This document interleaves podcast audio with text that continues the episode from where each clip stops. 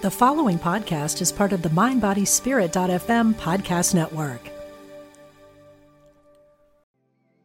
Want to fearlessly explore your creative spirit? Join artist Susie K. Edwards for Path of the Butterfly, a weekend workshop at Omega Institute's beautiful campus in Rhinebeck, New York, May 24 through 26.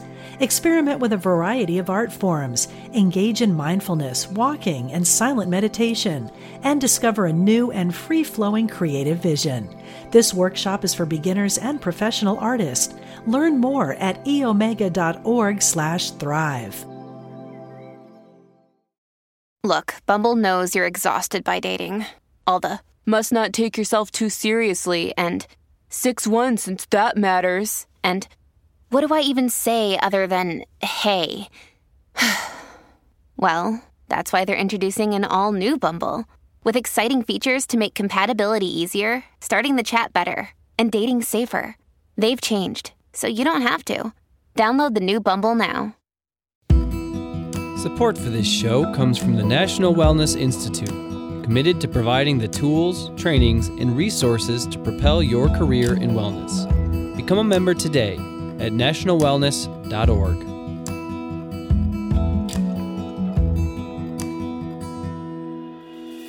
From Spirituality and Health Magazine, I'm Rabbi Rami, and this is Essential Conversations. Our guest today is Mirabai Bush. Mirabai is a co-founder of the Center for Contemplative Mind in Society, founding board member of the Seva Foundation, and co-author with Ram Dass of Compassion in Action. Her new book, also co-authored with Ram Dass, is Walking Each Other Home, Conversations on Loving and Dying. Megan Peterson's interview with Mirabai and an excerpt from her new book appear in the September-October issue of Spirituality and Health magazine. Mirabai Bush, welcome to Essential Conversations. Thank you. I'm happy to be here. I'm very happy to talk with you. I love Ram Dass, and you are a close friend of his and confidant and conversation partner. And the book is really marvelous. If people who love Ram Dass are going to love this book, people who are serious about living well and dying well are also going to love this book. So thank you for writing it. Thank you for being on the show.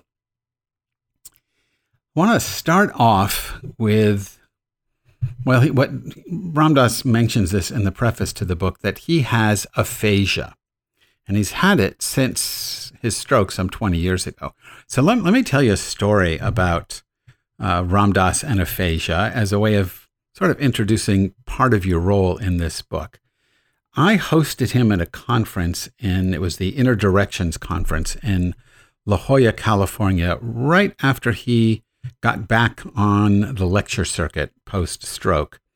And he's wheeled out onto the stage, and there's 550 people in the audience. We're at capacity.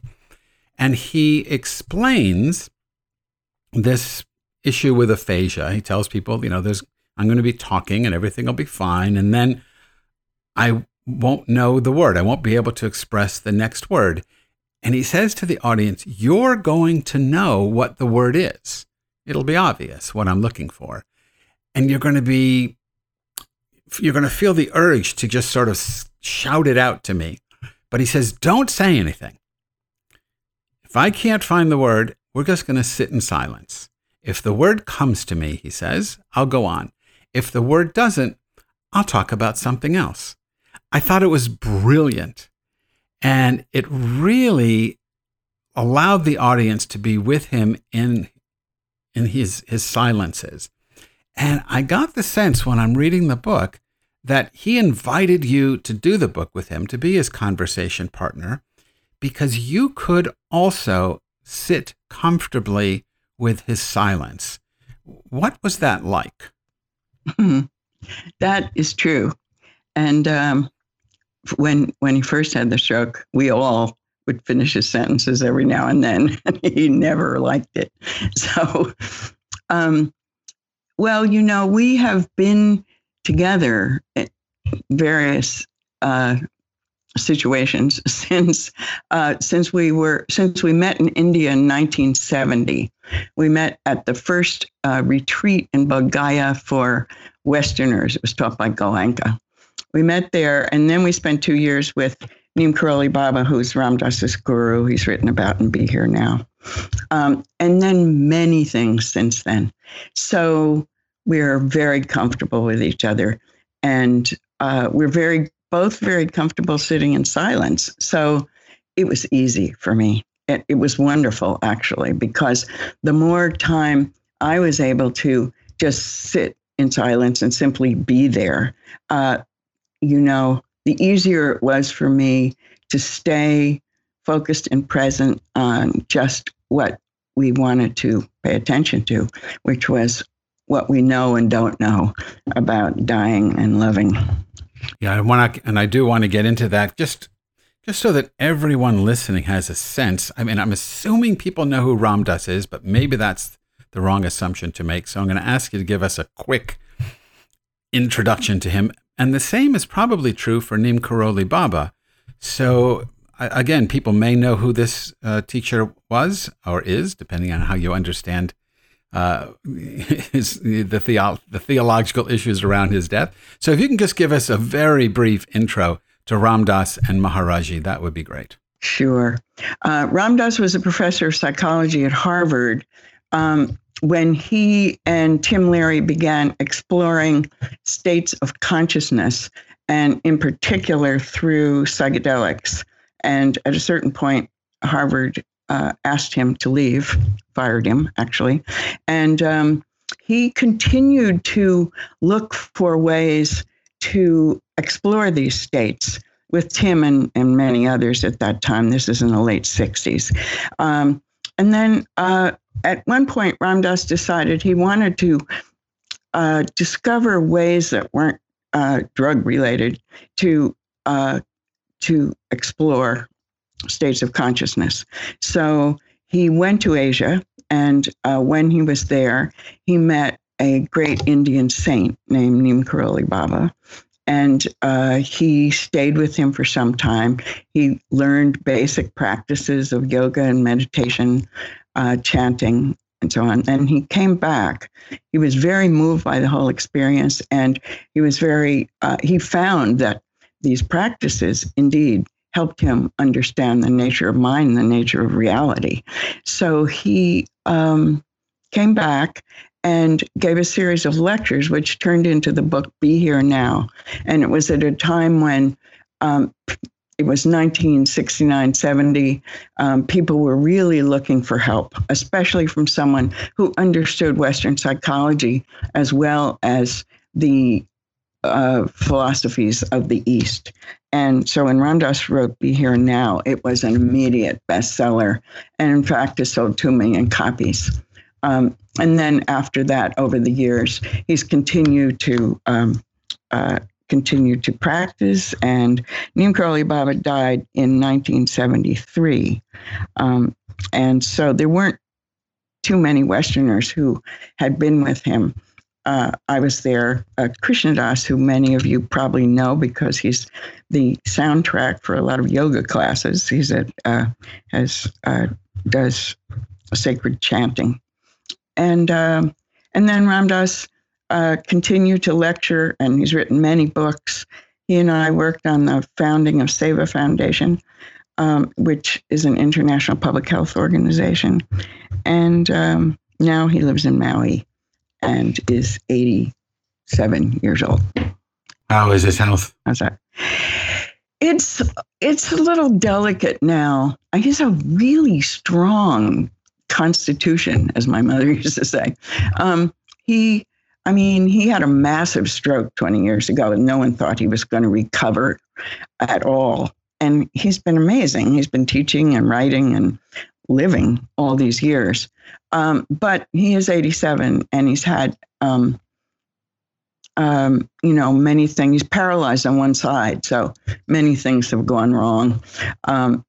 And so he's, I would say he's more frail than he was, but he's still, his spirit is really strong. So he's still very present. I'm going to just put a plug in for our listeners who are interested in going more deeply into what Mirabai is telling us. There's a phenomenal movie, and I'll get your take on it in a second, called Fierce Grace, which I have, when I taught contemporary religion in America at the university, we always watched this movie, and my students had never heard of Ram Dass or Neem Karoli Baba, and this is just a phenomenal film to introduce them and anyone who watches it to these amazing characters. Do you find the movie as powerful as I do? Yeah, I love that movie, and particularly I love the title and the concept of Fierce Grace, and that's very present in this book also. The idea that suffering is grace, that we don't wish it on ourselves or on anybody else, but it turns out to be the way we learn most deeply. And Ram Dass talks about how when he got the stroke, he was horrified and resistant and angry. And little by little, he began to realize that this was given to him to learn from.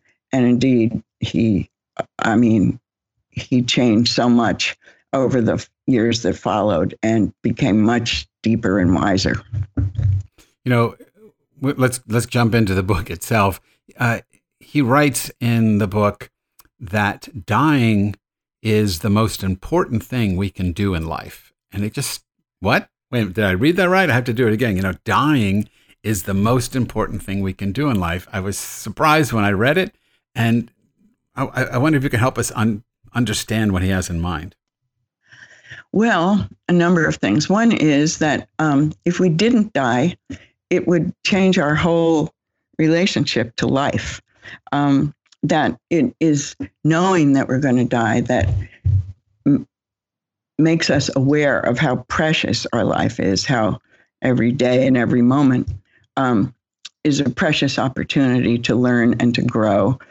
And also, that the way in which we die is really important. Now, Ram Dass, being his guru, was Hindu, and he studied with many Buddhist teachers, and so he is a believer in multiple lives. And so, but even in the Christian, and I'm not so sure about Jewish, but I think that those last moments, the way in which you die, is very important, and the way in which you die is conditioned by the way in which you have lived, of course. So in it, Ram Dass talks about, you know, living a loving life, and as moving toward death, letting go of attachments, letting go of regrets, shifting your awareness from the ego and the personality and the body into the spirit or the soul. And I think that's roughly what he meant. And you come to this in your own way. I mean, you're a friend of Ram Dass. You're not necessarily a disciple of Ram Dass. I mean, you both had the same guru. So when you were talking about this with him, did you differ on these issues around dying, or did you feel just right in sync with what he was saying? He was in sync with what you were saying. Is there something you bring to it that he didn't have? Well, I'm comfortable with, I'd say, I agree with him on everything I just said about the way to live a life and prepare to die. The only place really where I'm an agnostic about life after death. I mean, my experience of awareness leads me to think that there is within us that which does not die. But I don't feel like I know, and but I allow that it's totally possible and likely. Ram Dass feels like he knows, and he has, and in the book, he talks about what he thinks is going to happen. And I think that's really the main point. Of course, he grew up Jewish, and I grew up Catholic, so there were some differences there, but we really both, like you, Rami, I think, honor all paths, and that, Neem Karoli Baba said sub ek, meaning all one. And he never encouraged us to leave our root religions, or by the time we got to him, we were both, neither of us was practicing in the religions we'd grown up in. But he never encouraged us to become Hindu, or he just said, it's all one, and remember that. So I would go even farther in the sense of it's all one, like not simply that all these religions are similar paths to the same goal. But when you say that there's something that isn't born, doesn't die, I agree with that. I think that's true. I think it's true for, not just theological or theoretical reasons, but through, even though the word experience doesn't really do it justice, through experience and meditation. But my sense is, and I want to get your thoughts on this, my sense is that there isn't reincarnation because there's no, the birthless and deathless me isn't Rami. It isn't my personality. It's the singular reality that some traditions might call God or Brahman or, I don't know what you want to call it. But it's like the ocean continually waving, but no wave is waved twice. So the true nature of who I am continually births and dies, but it isn't Rami. It's yes, yeah. So is that where you're coming from? Yes, absolutely. That the personality, the ego, the identification we have now is not what reincarnates. Yeah. Or as Thomas Merton said, "There's one thing we know about heaven: there won't be much of you there." Exactly. So I want to ask you to read something from the book. There's this beautiful passage where you're quoting Ram Dass. It's on it's page 79. It's called, it doesn't have a title, but I'm calling it "Love is What We Are," which is how it opens. Can you read that paragraph for us? Sure. Well, before I do, I'll say that we recorded the book also. So for those of you who prefer to listen rather than read, it's going to be available soon. Recorded in the actual conversations or something? Yeah. No. Actually, Ram Dass read the preface and I read the rest of it because he couldn't do that. Yeah. That makes sense. Want to fearlessly explore your creative spirit? Join artist Susie K. Edwards for Path of the Butterfly, a weekend workshop at Omega Institute's beautiful campus in Rhinebeck, New York, May 24 through 26. Experiment with a variety of art forms, engage in mindfulness, walking, and silent meditation, and discover a new and free-flowing creative vision. This workshop is for beginners and professional artists. Learn more at eomega.org/thrive. So go ahead, read this for us. Love is what we are. I now see everything with love. Someone visits me, and what I see is love. I talk to a tree, and the tree is love. The ocean is love.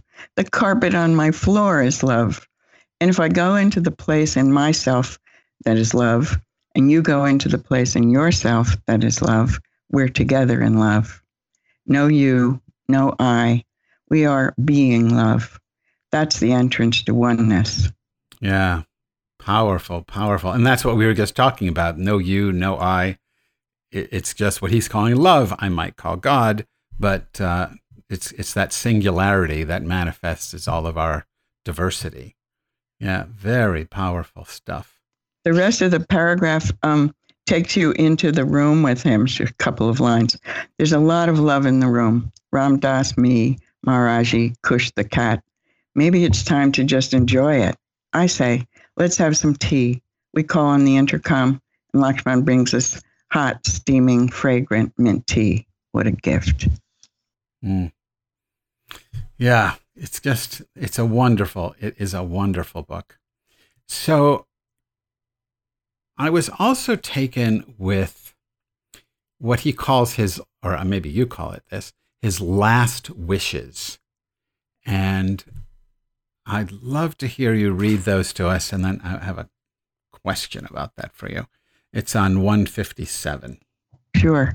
Yeah. And we wanted, in the book, we wanted to go, and we did go all the way from, as you say, like the nature of soul and what survives, and all the way to the most mundane, you could say.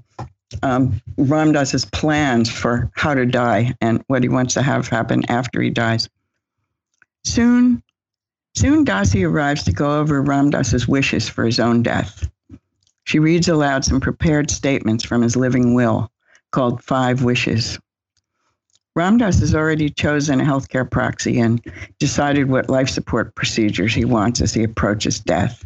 So Dasi continues with questions about his spiritual and emotional desires, what he wants his loved ones to know, and so forth. Ram Dass answers each question simply. I wish to die at home if that is possible. Yes. I wish to be cared for with kindness and cheerfulness, definitely not sadness. I wish to have pictures of my loved ones near my bed. Just Maharaji, he says. I wish my family and friends to know that I love them. Yes. I wish my family and friends to know that I did not fear death itself. Yes. I wish people to think about me as I was before I became seriously ill. This is just my body. I wish for my friends to respect my wishes, even if they don't agree with them. Yes. I wish for my family and friends to look at my dying as a time for personal growth for everyone, including me. Then Ram Dass says, I want to have friends with me while I'm dying, but at the end, I want to be alone with Maharaji. I've talked about the body viewing with Dasi. It will be here at the house. Then Bodhi, his friend, will come with his new hearse and take me to the cremation ground. In Hawaiian traditional burial, I note, they take your body out to sea and put it in the water. Yes, but if I did that, Ram Dass responds, then people who want to visit the site would have to take boats 5 miles out to sea. There could be a flotilla, I tell him. And when they get there, they could chant what you say when you reach the buoy when swimming in the ocean. Oh boy, oh boy, oh boy, oh boy. We both laugh imagining it. On Maui, Ram Dass says, Bodhi and Leela and I started Doorway into Light, which helps people with living wills, advanced healthcare directives, home funerals, home burial, direct cremation, ocean body burial, and organ donation. You know, Mirabai, I'm going to jump in because I don't want to lose the wishes part. Uh-huh. So I'm just curious, do you have your own? Yeah. I was inspired. Yeah, me too. It's important. I know that many of us, when a parent or a friend is dying, it seems awkward to ask them to go through all this. It seems like you're kind of, wishing it would come sooner or something. But it's really important, and it's really important to do, while you still have the energy and clarity to do it. So, yes. So I'm not going to ask you what they are, but I think it's important unless there's something you really want to share with us that isn't on his list. No, but I will share about Ram Dass. He wants to be cremated. And then when I went back after a few weeks after this time, he in Hawaii, they just got a permit for outdoor cremation. And Ram Dass was so excited, and he said, and I'm going to be the first, and which is what they do in India, and which is, for those of us who spent time in India, it is a powerful teaching to watch a body being burned on a big pyre. But I have to say, when Ram Dass told me he was going to do it, I said, oh, no, I don't want to watch you being burned in a fire. Yeah, I spent a lot of time in Varanasi at the funeral, the cremation gods, just, watching this happen. It is a powerful thing. Yeah, so that's what's going to happen. And he said, it'll be a great practice for everyone. I just gulped and have been working on that for a while. Yeah, absolutely. We only have a couple of minutes left. And to end the show, I'm just wondering if you have a practice a practice that you could leave us with that will help the listener sort of get on track with preparing themselves for a good death, a good dying? Well, one practice I like that we've been doing is do we have 5 minutes? Sure. Okay. We'll go over. Okay. Is just sitting wherever you're sitting in a comfortable way with your spine and your neck and your head in alignment, feeling your feet on the floor, or you can, this is done well if you lie down on the floor. And it's a form of body scanning, but it's a special form that has to do with preparing for dying. So closing your eyes or having a soft gaze, and then bringing your attention to first your eyes, and then you say silently within, I am not these eyes and what they see. I am loving awareness. And then bringing your attention to your nose. I am not this nose and what it smells. I am loving awareness. And then your mouth. I am not this mouth and what it tastes. I am loving awareness. I am not these ears and what they hear. I am loving awareness. And then taking your attention through your body, each part of your body, imagining, I am not these legs and where they walk, how they hold me up. I am loving awareness. And then after you've been through your whole body, then just sensing from within your whole body. And again, I am not this body. I am loving awareness. And just breathing in and out, noticing your breath, feeling like a warm energy going through your body, imagining that it's loving awareness. I am loving awareness. And then just resting. And finally, opening your eyes and coming back into the room. Oh, and trying to maintain that awareness that you are loving awareness. Yes. Is your fundamental thing. Very Ramana Maharshi-esque. Yes. Yeah. Who am I? Right. I mean, this kind of practice, and we're going to have to wrap it up, but this kind of practice is really, in my mind, the practice that is so necessary. I mean, it just sort of strips away all the labels, all the denominations, all the religious stuff, everything you think about and whatever. And it's just, I am loving awareness, or I am, that which is, or, however the phrasing goes. But that was a perfect way to end the show, Mirabai. Thank you very much. Oh, thank you. Our guest today was Mirabai Bush. She's the author of Walking Each Other Home, Conversations on Loving and Dying. An interview with Mirabai and an excerpt from her new book appears in the September-October issue of Spirituality and Health magazine. For more information on her work, please visit her website, mirabaibush.com. Mirabai, thank you so much for being with us on Essential Conversations. Thank you. I loved it. Bye. Bye. Thank you. Support for this show comes from the National Wellness Institute, committed to providing the tools, training, and resources to propel your career in wellness. Become a member today at nationalwellness.org. Before we sign off, let me remind you that this year is the 20th anniversary of Spirituality and Health magazine. As part of our celebration, I'm leading an interspiritual tour of the Holy Land. This is part tour, part pilgrimage, as we engage in contemplative practices linked to the various sites we will visit, Jewish, Christian, Muslim, and Baha'i. For more information, please visit us at spiritualityhealth.com/Holy Land-with-Rami. Essential Conversations with Rabbi Rami is a project of Spirituality and Health magazine. please log in to spiritualityhealth.com to subscribe to the magazine in print or digital formats and to download the iTunes app for this podcast. If you enjoy the podcast, please leave us a review. Essential Conversations is produced by Ezra Baker, and our program coordinator and executive producer is Alma Tassi. I'm Rabbi Rami. Thanks for listening. If you're inspired by the teachings of Dr. Wayne Dyer, you will love the Change Your Thoughts, Change Your Life podcast with Nadia Dela Cruz.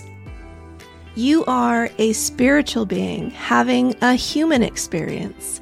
My name is Nadia Dela Cruz, and I started the Change Your Thoughts, Change Your Life podcast to explore spiritual topics like manifestation and meditation, with guests who share their own stories of insight, awakening, and transformation. Listen now on the MindBodySpirit.fm podcast network or wherever you get your podcasts.